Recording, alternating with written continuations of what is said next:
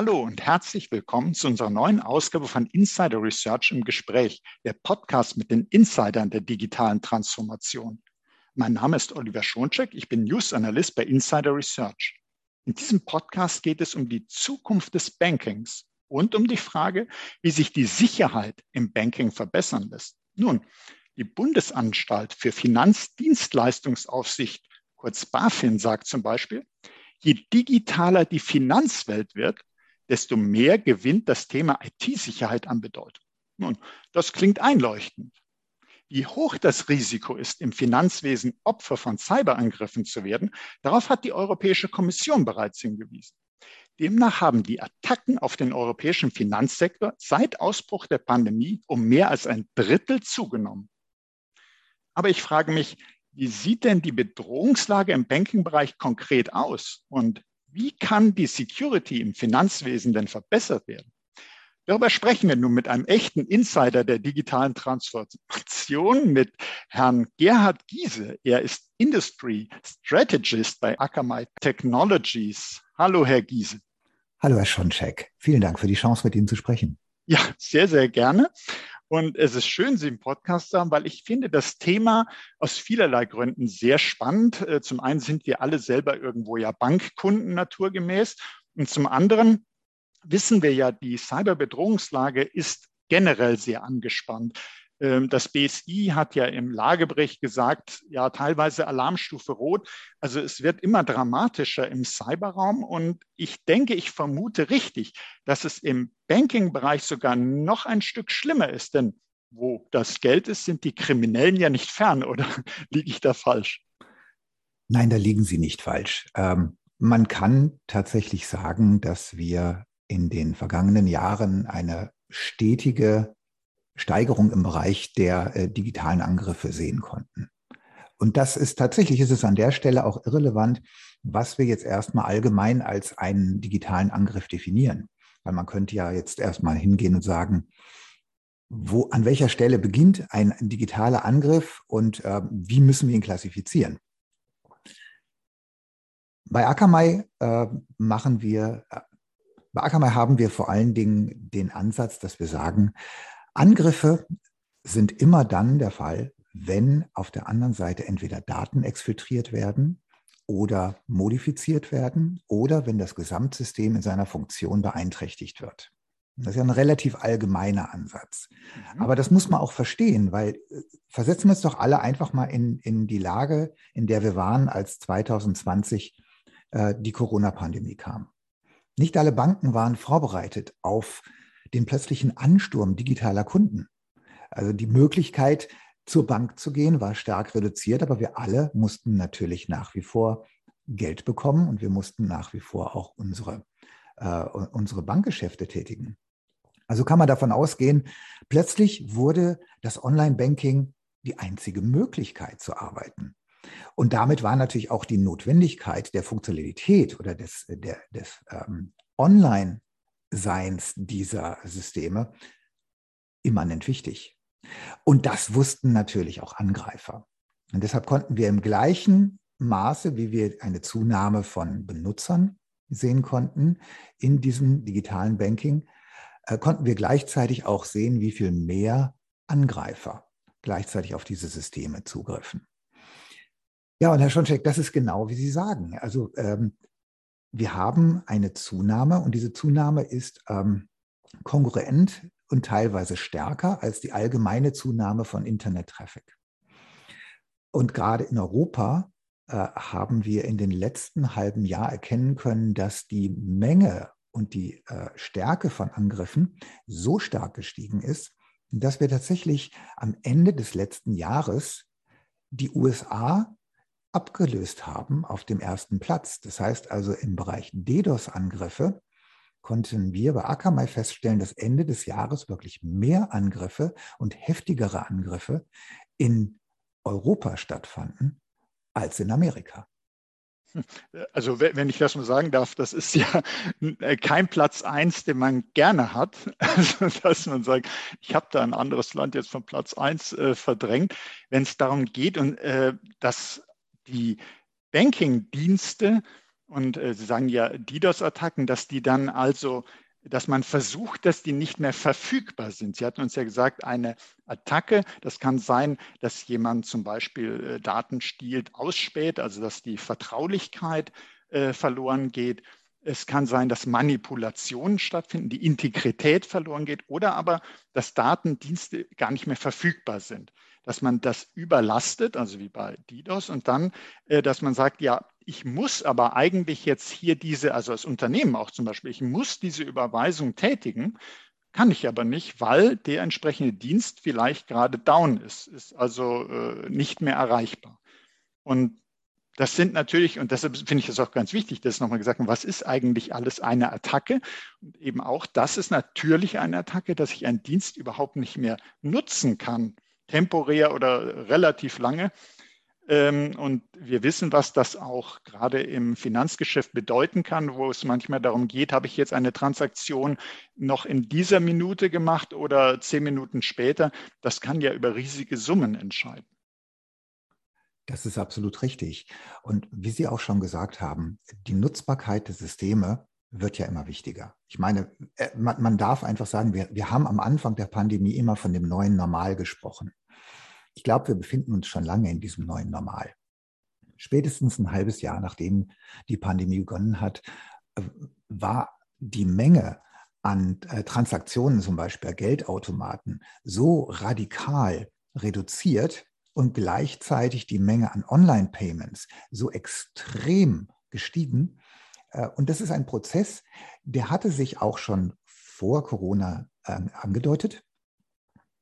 Nach Corona wurde er aber dann wirklich äh, in Form von einer Transformation geradezu explosionsartig zum Standard. Und so ein System ist natürlich sehr, sehr bequem. Ich meine, also ich persönlich äh, muss zugeben, dass ich in der letzten Zeit selten wirklich Bargeld bei mir habe äh, und mich teilweise dazu zwinge, wenigstens ein paar Scheine in der, äh, in der Hosentasche zu haben, um nicht dann äh, völlig ratlos am Kiosk zu stehen, weil der, das System nicht funktioniert.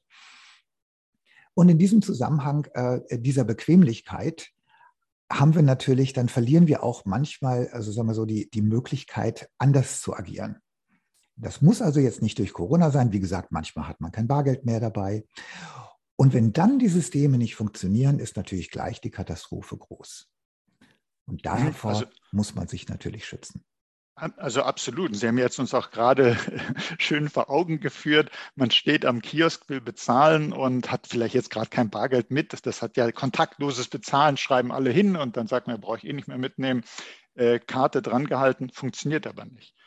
Und was so im Kleinen, im, im, alltäglichen Leben passieren kann, kann dann natürlich auch im Großen zwischen den Unternehmen passieren. Man kann auf einmal nicht mehr überweisen. Äh, die Verluste werden dann natürlich auch immens. Ist auch für uns jeden Einzelnen ist das sehr unschön, kann auch sehr ärgerlich sein. Man kann jetzt plötzlich nicht bezahlen oder umgekehrt.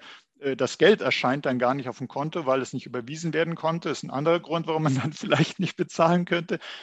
Äh, wenn, wenn wir nochmal die Kundensicht einnehmen, ob jetzt Unternehmen oder Privatkunde, was erwarten die eigentlich von einer Bank? Ich meine, Banken, das ist ja eigentlich eine Vertrauensstellung. Da geht es eben äh, ans Eingemachte, da, da geht es ums Geld und leider wissen wir, wie wichtig äh, das ist. Und ähm, was erwarten denn Kunden eigentlich von einem Finanzinstitut, wenn man jetzt an das Thema denkt, Cyberattacken? Was, was ist da die Erwartung?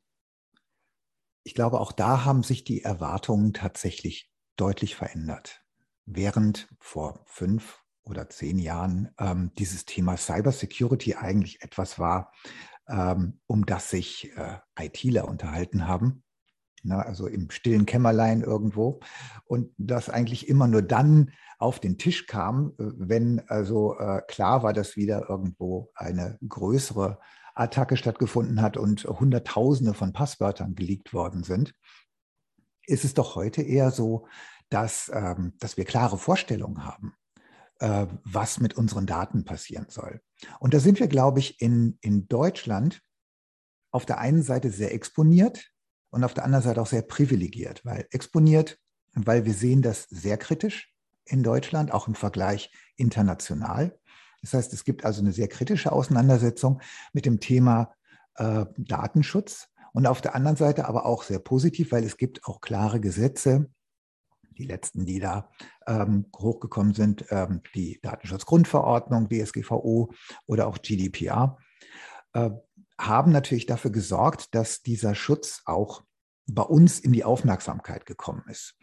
Und das erkennt man auch. Also die Erwartungshaltung wurde vor einem Vierteljahr mal in, einem, äh, in einer Umfrage angestellt. Und da war es also tatsächlich auch so, dass die Erwartung von Kunden nicht nur die ist, dass ein eine Bank pfleglich mit den Daten umgeht, sondern auch, dass die Bank regresspflichtig ist für den Fall, dass etwas, äh, dass Daten gestohlen worden sind oder sogar äh, Geld verloren gegangen worden ist.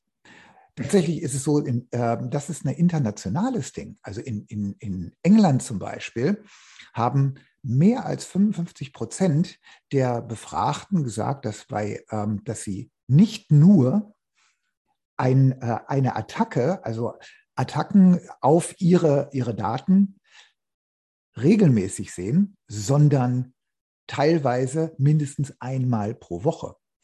Und von den gleichen Befragten sagen dann mehr als 60 Prozent, dass sie erwarten, dass bei erfolgreichen Attacken die Bank an dieser Form einen Regress zahlt, also auch, äh, auch dann, dann in finanzielle Leistung geht, weil sie sagen, der, äh, diese Attacken können eigentlich nur stattfinden, wenn auch bei der Bank gewisse Sicherheitsaspekte nicht genau genug beleuchtet worden sind. Also bedeutet das ja auch, dass ich als Finanzinstitut nicht nur wegen der Compliance-Vorgaben, nicht nur, äh, weil die Gesetze das von mir verlangen, sondern auch, weil die Kunden es erwarten, einfach mehr Fokus auf die Cybersicherheit legen muss. Natürlich auch zum Eigenschutz. Man ist ja als jedes Unternehmen ist ja verpflichtet, sich vor Risiken zu schützen und die Banken sind da ja besonders reguliert. Und man kann das gut verstehen, dass die äh, Bankkunden dann sagen, natürlich, wenn, wenn hier mein Geld abhanden kommt, äh, ihr hättet das besser schützen müssen. Und nun hat es ja Veränderungen gegeben, die eigentlich jeder äh, Online-Banking-Kunde, jede Online-Banking-Kundin auch kennt äh, mit der Zwei-Faktor-Authentifizierung. Also selbst wenn das Passwort abhanden gekommen wäre, gibt es da noch einen zweiten Faktor. Also man kommt trotzdem an mein Konto nicht ran. Reicht das denn für die notwendige Sicherheit oder ist das äh, auch eine Sache, die nicht unbedingt den äh, ja, kaum zu erreichenden hundertprozentigen Schutz, aber was man sich wünschen würde, äh, bringen kann? Ja, Herr Schoncheck, Sie haben es schon gesagt, also einen hundertprozentigen Schutz wird es nicht geben. Äh, einfach nicht, weil selbst wenn ich meinen Computer ausschalte und im Keller stecke, äh, kann er immer noch gestohlen werden. Ja, es ist also wirklich so, dass wir uns, wir müssen anerkennen, dass ein Risiko immer besteht. Äh, Risiko gehört zum Leben. Die Frage ist, wie hoch ist das Risiko und lässt sich das Risiko reduzieren? Und hier haben Sie eine Möglichkeit auch schon einmal angesprochen. Und das ist nämlich die Frage, wie gehen wir mit der Sicherheit um im Bereich der Authentifizierung? Also wie weiß die Bank, mit wem sie eigentlich redet? Wir kennen Authentifizierung eigentlich immer ähm, als äh, das Abgeben einer Information, die wir haben. Also sprich, ich, ich, ich gebe etwas preis, was ich weiß. Ja, das ist so, äh, so, so das alte Prinzip, man klopft an die Tür, dann geht die oben die Schiebetür auf. Wie lautet das Codewort? Und wenn man mhm. das Codewort nicht weiß, dann bleibt man halt vor der Tür stehen. Aber es gibt natürlich die Möglichkeit, das Codewort abzuhören in dieser Diskussion. Man könnte ja das Pech haben, dass jemand es gehört hat und damit ist dieses Codewort sinnlos. Insbesondere natürlich, wenn nicht nur eine Person dieses Codewort benutzt, sondern mehrere. Oder ich dieses Codewort an verschiedenen Türen verwende. Und da haben wir genau das Problem von Passwörtern. Passwörter sind immer so lange sicher, bis sie bekannt werden. Und umgekehrt natürlich auch, sind nur so sicher, wie komplex sie sind. Äh, wenn ich ähm, als Passwort eine vierstellige Nummer nehme, dann dauert es also weniger als den Bruchteil einer Sekunde, dieses Passwort auszuspionieren. Wenn ich ein Passwort mit 15 Zeichen habe, habe ich wahrscheinlich große Probleme, es mir zu merken. Also tippe ich es in den Computer und dann gibt es wieder eine Möglichkeit, es auszuspionieren. Oder ich schreibe es mir irgendwo hin, verliere den Zettel, dann ist auch wieder Problem. Also Passwörter haben immanent ein Problem. Und deshalb sagt man auch in der Security-Branche, wir müssen weg von diesem einen Faktor, Passwort, und suchen andere mögliche Faktoren, die wir verwenden können. Und das ist, da sprechen wir halt von Faktoren, zum Beispiel etwas, was ich habe, etwas, was ich bin oder etwas, was ich weiß. So etwas, was ich weiß, haben wir schon gesagt, das wäre ein Passwort. Etwas, was ich bin, da haben wir zum Beispiel den Fingerprint-Sensor am Telefon oder auch äh, die, die Gesichtskontrolle etc. Das heißt, ich gebe biometrische Daten als, als Authentifizierung weiter. Und dann gibt es noch etwas, was ich habe, und das wäre zum Beispiel ein kryptografischer Schlüssel, ein Token, irgendwas in der Richtung. Das sind häufig diese kleinen kleinen äh, äh Token, in denen immer so achtstellige oder sechsstellige Nummern auftauchen oder halt auch eine Token-Authentifizierung über mein Telefon. Und bei der Zwei-Faktor-Authentifizierung sagen wir einfach, wir haben zwei von diesen Faktoren. Zum Beispiel biometrisch und Passwort oder Token und biometrisch und so weiter. Man spricht deshalb auch gerne von Multifaktor, weil es dürfen ja auch mehr als zwei sein, wenn man will. Mhm. So, und jetzt haben wir natürlich wieder das Problem, wie machen wir das am besten? Ja, also ähm, äh, und da haben Sie ja jetzt die Frage, ist denn Multifaktor-Authentifizierung oder Zwei-Faktor-Authentifizierung ausreichend? Grundsätzlich ist sie schon mal sehr, sehr viel besser als eine einfache Authentifizierung, weil sie dem Angreifer eine weitere Tür in den Weg stellt. Sie können sich das so vorstellen, entweder er ist sofort drin oder er braucht halt erstmal noch wieder eine gewisse Zeit, um die zweite Tür zu überwinden. Und wir sagen ja immer so gerne, in der Security ist es wichtig, dass meine Tür etwas stärker ist als die Tür des Nachbarn. Ist jetzt ein bisschen gemein dem Nachbarn gegenüber, aber so ist es natürlich. Also zurück auf Ihre Frage. Nein, es ist nicht genug, nur einfach zu sagen, wir machen Zwei-Faktor-Authentifizierung und damit ist alles super, weil natürlich gibt es auch andere Möglichkeiten einzubrechen. Und es ist auch immer die Frage, wie machen wir diese Zwei-Faktor-Authentifizierung? Da ist dann auch wieder die Frage des, äh, der, äh, der Einfachheit der Benutzung zum Beispiel. Ich gebe Ihnen ein Beispiel. Nehmen wir mal an, Sie haben Zwei-Faktor-Authentifizierung, also Sie müssen erst Ihr Username, Passwort angeben und danach äh, eine Tokennummer bei Ihrer Bank. So, wie reagiert das System, wenn Sie einen falschen Benutzernamen oder ein falsches Passwort eingeben? In den meisten Fällen werden Sie sofort ausgeschlossen. Das heißt im Umkehrschluss, dass Sie sagen können, wenn ich nach Eingabe von Username und Passwort einen Token abfrage, zugespielt bekomme, dann weiß ich, dass Username und Passwort richtig sind. Damit habe ich eine Information aus dem System genommen, die das System eigentlich nicht preisgeben will und soll. Jetzt kann ich diese Kombination von Benutzernamen und Passwort im Darknet verkaufen, weil ich weiß, dass sie funktioniert. Und ich kann dafür Geld verlangen. Und dann gibt es andere Angreifer, die sogenannte Spearphishing-Attacken machen, die also ganz explizit auf die Person sich dann äh, konzentrieren und die über diese Attacken zum Beispiel die Person dazu bringen können, die zweite, den zweiten Faktor zur Verfügung zu stellen oder ähnliches. Und deshalb sage ich immer, man muss sich das Gesamtkonzept angucken. Man kann nicht sagen, MFA habe ich, damit ist alles super. Es gibt andere Angriffsmöglichkeiten, die man, gegen die man sich schützen muss. Und man muss sich das System anschauen, ähm, gebe ich damit Informationen preis, die ich eigentlich nicht preisgeben will. Also finde ich sehr gut das Bild, das Sie auch mit den zwei Türen gebracht haben. Wenn man sagt, dass äh, man schon erfährt, dass dadurch, dass der zweite Faktor abgefragt wird oder dass man eben einmal Passwort dann äh, bekommt, dann weiß man, aha, das erste war schon in Ordnung. Das ist ja dann so, als ob plötzlich die erste Tür transparent würde und ich sehe dann schon, was mich dahinter erwartet und kann mich schon mal äh, freuen, äh, dass ich jetzt das andere Lockpicker-Besteck raushole oder was auch immer, wie ich die aufmache. Und was, was kann ich denn jetzt äh, tun als Bank oder äh, auch als äh, Kundin, als Kunde, äh, wenn jetzt Mehrfaktor-Authentifizierung nicht, wir haben ja gesagt, hundertprozentigen Schutz gibt es nicht, aber auch das lässt sich umgehen. Ich kann also nicht sagen, da kann ich völlig sorglos sein. Zumindest das Thema Identitätsdiebstahl Äh, mal ganz abgesehen von, dass natürlich trotzdem DDoS-Attacken möglich sind und ich mich vielleicht einloggen will und es geht nicht, weil die Seite gar nicht verfügbar ist. Aber was kann ich denn machen, um zum Beispiel dieses, gerade was ja Banken äh, jetzt anbieten müssen, auch um diese Zwei-Faktor-Authentifizierung vielleicht noch sicherer zu machen?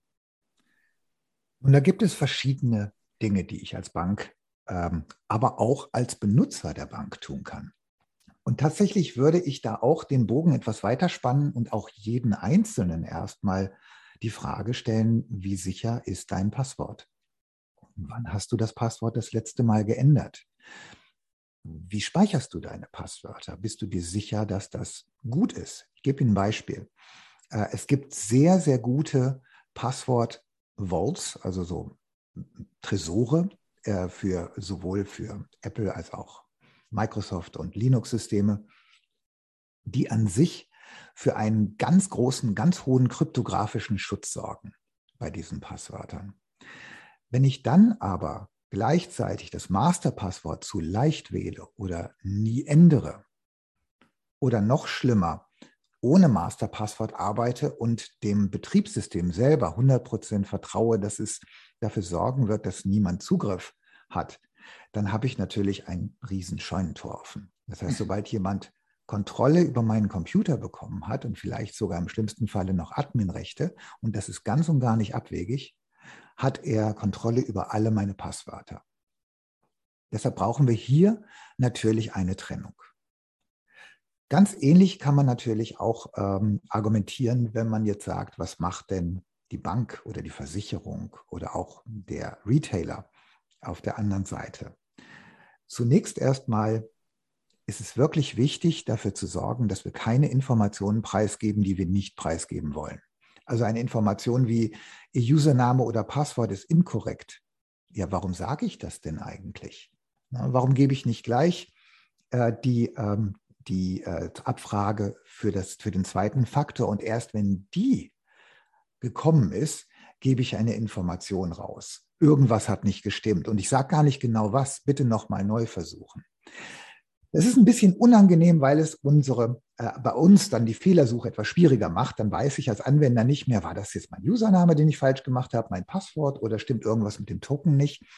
Aber es gibt natürlich auf der anderen Seite eine riesengroße Menge an zusätzlicher Sicherheit. Das ist der eine Teil. Jetzt haben Sie ja auch schon äh, eben das Thema der, äh, des Passwortdiebstahls äh, benannt. Also da ist es einfach auch, das ist ja auch das, was wir in den Nachrichten immer wieder hören. Irgendeine Webseite ist gehackt worden, da ist offensichtlich die Datenbank nicht so gut geschützt gewesen, wie sie vielleicht hätte sein sollen. Und es sind große Mengen an Daten exfiltriert worden. Meistens sind diese Daten genau das. Usernamen, Passworte, Adressen, Geburtsdaten, in manchen Ländern äh, Sozialversicherungsnummern und natürlich auch äh, Kreditkarteninformationen. Also wirklich wichtige Informationen.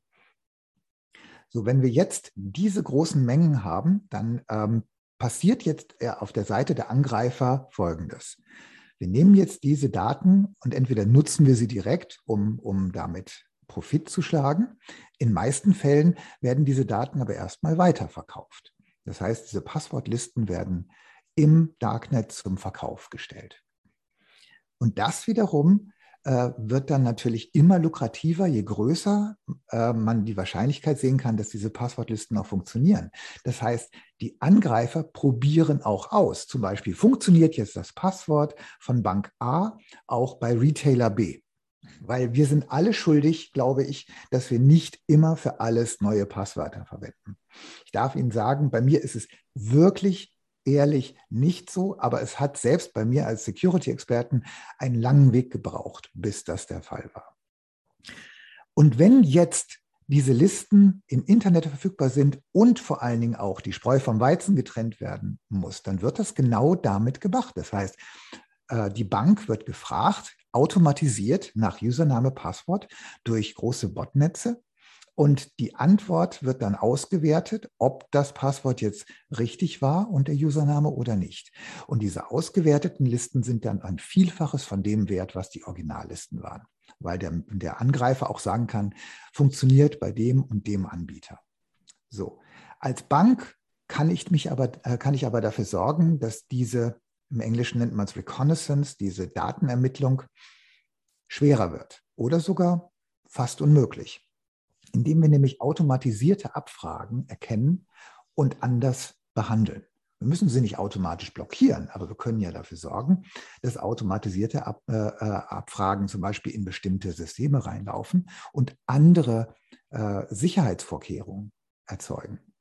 Und so haben wir dann plötzlich ein, eine Möglichkeit, diese Überprüfung von Passwörtern, seien sie von uns oder von Fremden, bei uns nicht stattfinden zu lassen. Und das ist ein eine erhebliches Maß an zusätzlicher Sicherheit.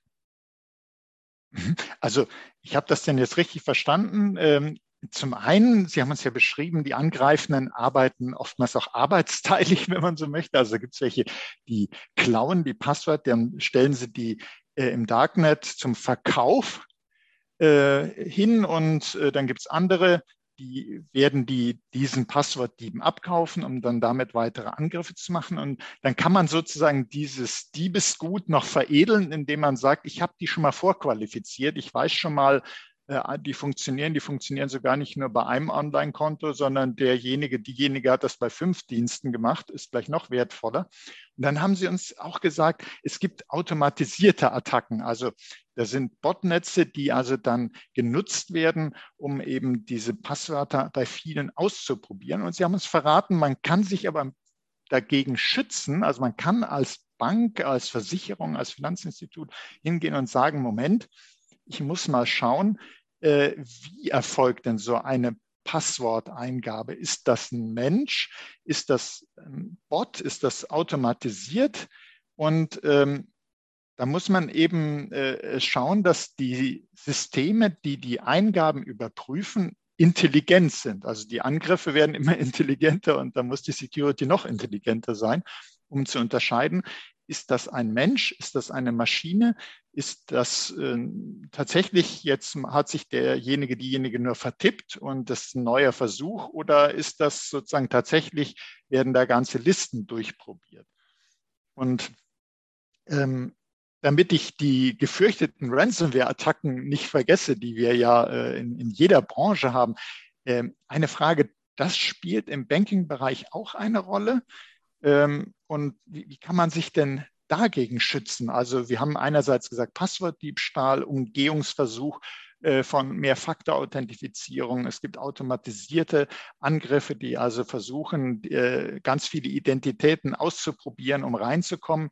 Aber man kann natürlich auch sowohl beim Kunden als auch bei der Bank äh, diese Verschlüsselungsangriffe machen. Können Sie da auch was berichten? Ist das auch im Banking-Bereich ein großes Thema? Das ist im Banking-Bereich ein sehr großes Thema. Tatsächlich wahrscheinlich auch eins derjenigen, ähm, an dem sich die äh, Security-Experten der Banken am stärksten abarbeiten. Es ist ja auch nachvollziehbar, weil es ist schlimm genug, wenn einzelne meiner User, meiner, meiner Benutzer äh, mit solchen Passwortlisten exploitet werden und dann, dann also äh, finanzielle Verluste erleben. Richtig schlimm wird es aber, wenn das Gesamtsystem angegriffen wird und das Gesamtsystem Bank in sich nicht mehr funktioniert. Und äh, man muss dazu auch sagen, die Angriffe werden immer perfider. Es wird, äh, Sie haben das Wort intelligent verwendet. Ja, das kann man sagen. Vor allen Dingen auch, äh, wenn man sagt, wie, wie bekämpft man solche Angriffe. Da passt Intelligenz wirklich gut, weil in der Vergangenheit, äh, also jeder, der schon mal in der IT gearbeitet hat, ähm, weiß, dass wir also von einer sehr stark, wie soll man sagen, ähm, Pattern oder, oder zeichenorientierten ähm, äh, Herangehensweise zu einer behavioristischen oder, oder wie, was macht der Angreifer äh, Verteidigung gekommen sind. Ich gebe Ihnen ein Beispiel. Am Anfang der, der, äh, äh, der Sicherheit in der IT-Branche hatte man vor allen Dingen Firewalls. Das ist, glaube ich, ein, ein, ein Ausdruck, der jeder, der jedem geläufig ist. Und diese Firewalls hatten eigentlich nur Aufgaben, bestimmte Bereiche von innen und außen zu trennen. Das heißt, man nannte Protokolle oder Ports, die, bei denen ein, eine äh, Kommunikation zwischen außen und innen stattfinden durfte und dann auch nur mit bestimmten Systemen innen oder eben nicht.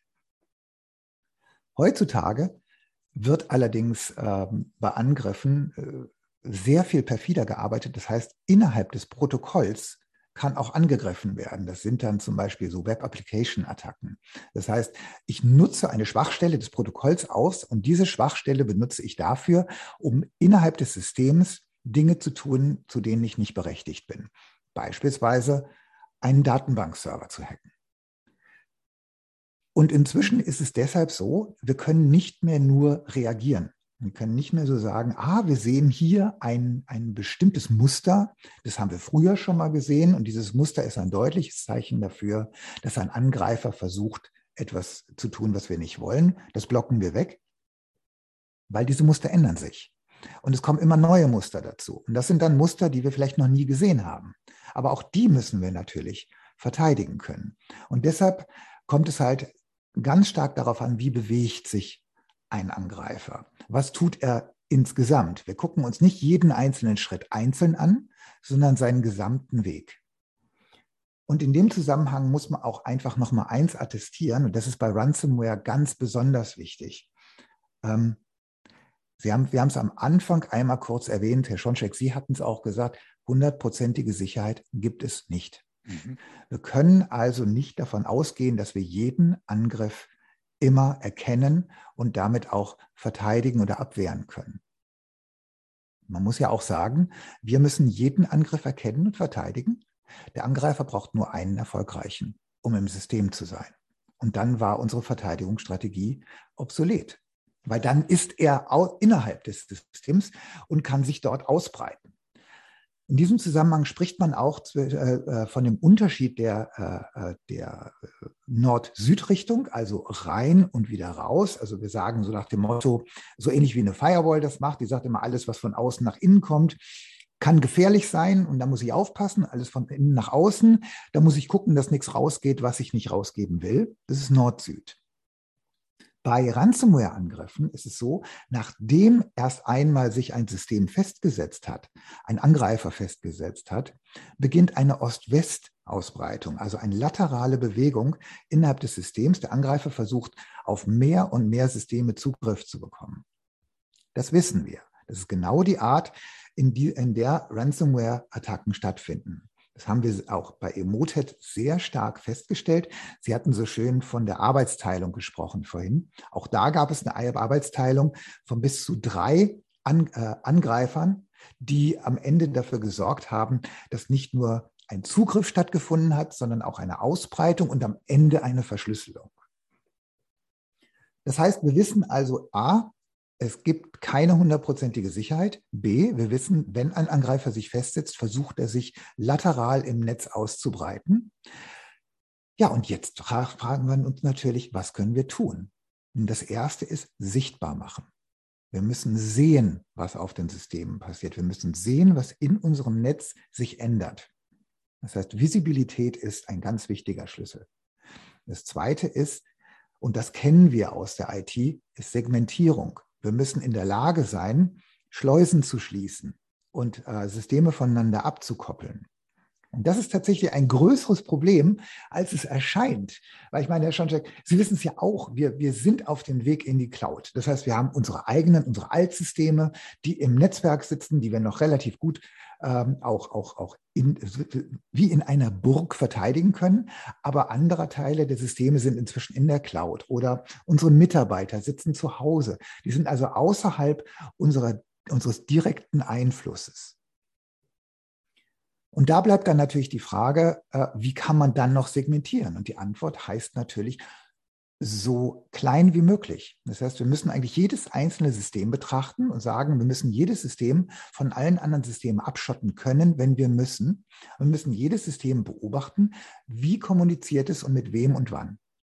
Und daraus werden dann, äh, werden dann solche, wie soll man sagen, ähm, Kommunikationsmatrixen, die wir erzeugen. Und wenn die sich verändern oder in irgendeiner Form nicht gut aussehen, dann reagieren wir. Das haben wir bei Log4j, dem letzten großen Angriff ja gesehen. Also Log4j ist ja, muss man dazu vielleicht noch ganz kurz sagen, ist ein Tool, was, äh, was äh, auf vielen Systemen eingesetzt wird, was eigentlich nur die Aufgabe hat, bestimmte, äh, bestimmte Loggings zu erzeugen. Äh, und das Tool hat sehr brav genau das gemacht, wozu es auch da war. Äh, leider waren, äh, sagen wir mal, die Fähigkeiten oder die, die Nutzungsmöglichkeiten der Fähigkeiten deutlich weitreichender, als man bei der Entwicklung dieses Systems für möglich gehalten hat, was dann zur Folge hatte, dass Log4j an sich ein Sicherheitsrisiko wurde. Ähm, in so einem segmentierten System kann es jetzt passieren, dass also unterschiedlichste Systeme über diese Schwachstelle infiltriert werden und jemand sich darauf festsetzt. Und jetzt ist die Frage, erkenne ich das? Und wenn ja, wie schließe ich dieses System schnellstmöglich aus, damit sich der Angriff nicht fortsetzen kann? Und das ist das, was ich versuche zu sagen. Deshalb brauchen wir die Visibilität und die Möglichkeit, solche Kommunikationen zu unterbinden. Ja, lassen Sie mich zum Schluss mit Ihnen zusammen noch einen Blick in die Zukunft werfen, und zwar was sich da jetzt gerade tut im Bereich Security im Banking-Umfeld. Sie haben es auch schon, äh, denke ich, äh, uns äh, sehr gut beschrieben mit dem Stichwort Visibilität und man muss schauen, äh, wie kann ich bewerten, sind die ja, die Seitwärtsbewegung, Lateral Movement, äh, was, was steckt da dahinter? Sind da Anomalien? Ich brauche, ich habe eben gesagt, dass äh, auch Angreifer sozusagen äh, eine gewisse Intelligenz entwickeln, kriminelle Intelligenz leider, aber die Security muss eben insbesondere intelligent sein, also Security Intelligence im Banking-Bereich. Könnten Sie uns da vielleicht sagen, was geschieht da so in der Security-Branche? Vielleicht auch, was macht Akamai in dem Zusammenhang? Wie wird denn die Zukunft des Bankings sicherer? Im Grunde genommen habe ich Ihnen die Geschichte gerade erzählt, Herr Schoncheck. Und daher finde ich es total schön, dass Sie das jetzt auch zum Schluss noch mal ganz kurz aufgreifen. Im Bereich der, der Security ähm, muss man immer wieder attestieren, und da sind wir wieder am Anfang, es gibt keinen 100%igen Schutz. Und damit natürlich auch die Erkenntnis, wir müssen auf alles vorbereitet sein. Das heißt, der ähm, CISO dieser Zeit weiß, es besteht die Gefahr, dass meine Systeme gehackt werden. Und dann ist die Frage, wie sorge ich dafür, dass die Auswirkungen möglichst gering bleiben. Das Ganze gepaart natürlich auch mit äh, der Situation, dass mehr und mehr Teile des Gesamtsystems auch outgesourced werden oder Teile von Teilen des Gesamtsystems gar nicht vom gleichen Hersteller stammen. Da haben wir das Thema der Supply Chain, die wir auch nicht 100 Prozent kontrollieren können. Da, erkennt, äh, da erkennt man dann natürlich ganz klar, wir brauchen die Möglichkeit, einen Schaden auch zu begrenzen, wenn er entsteht. Das heißt, was sehen wir in der, in der, Zukunft? Wir sehen natürlich mehr von allem, was bereits da ist. Ich gehe fest davon aus, dass ähm, der Trend im Bereich der DDoS-Attacken, also der Distributed Denial of Service-Attacken, weitergehen wird, weil es lässt sich immer noch Geld damit machen. Es ist immer noch hilfreich äh, für Angreifer, das Geschäftsmodell von, von Banken und auch Retailern in Gefahr zu bringen, indem man ihre Kommunikation unterbricht. Und es ist offensichtlich auch noch rentabel, äh, denn es, äh, es werden ja auch noch Lösegelder gezahlt. Das gleiche gilt für Ransomware. Wenn das Kind in den Brunnen gefallen ist, ist es zu spät. Dann ähm, kann man sich eigentlich nur noch bedingt ähm, wehren oder man kann auch nur noch bedingt agieren. Man ist ohnmächtig, hilflos.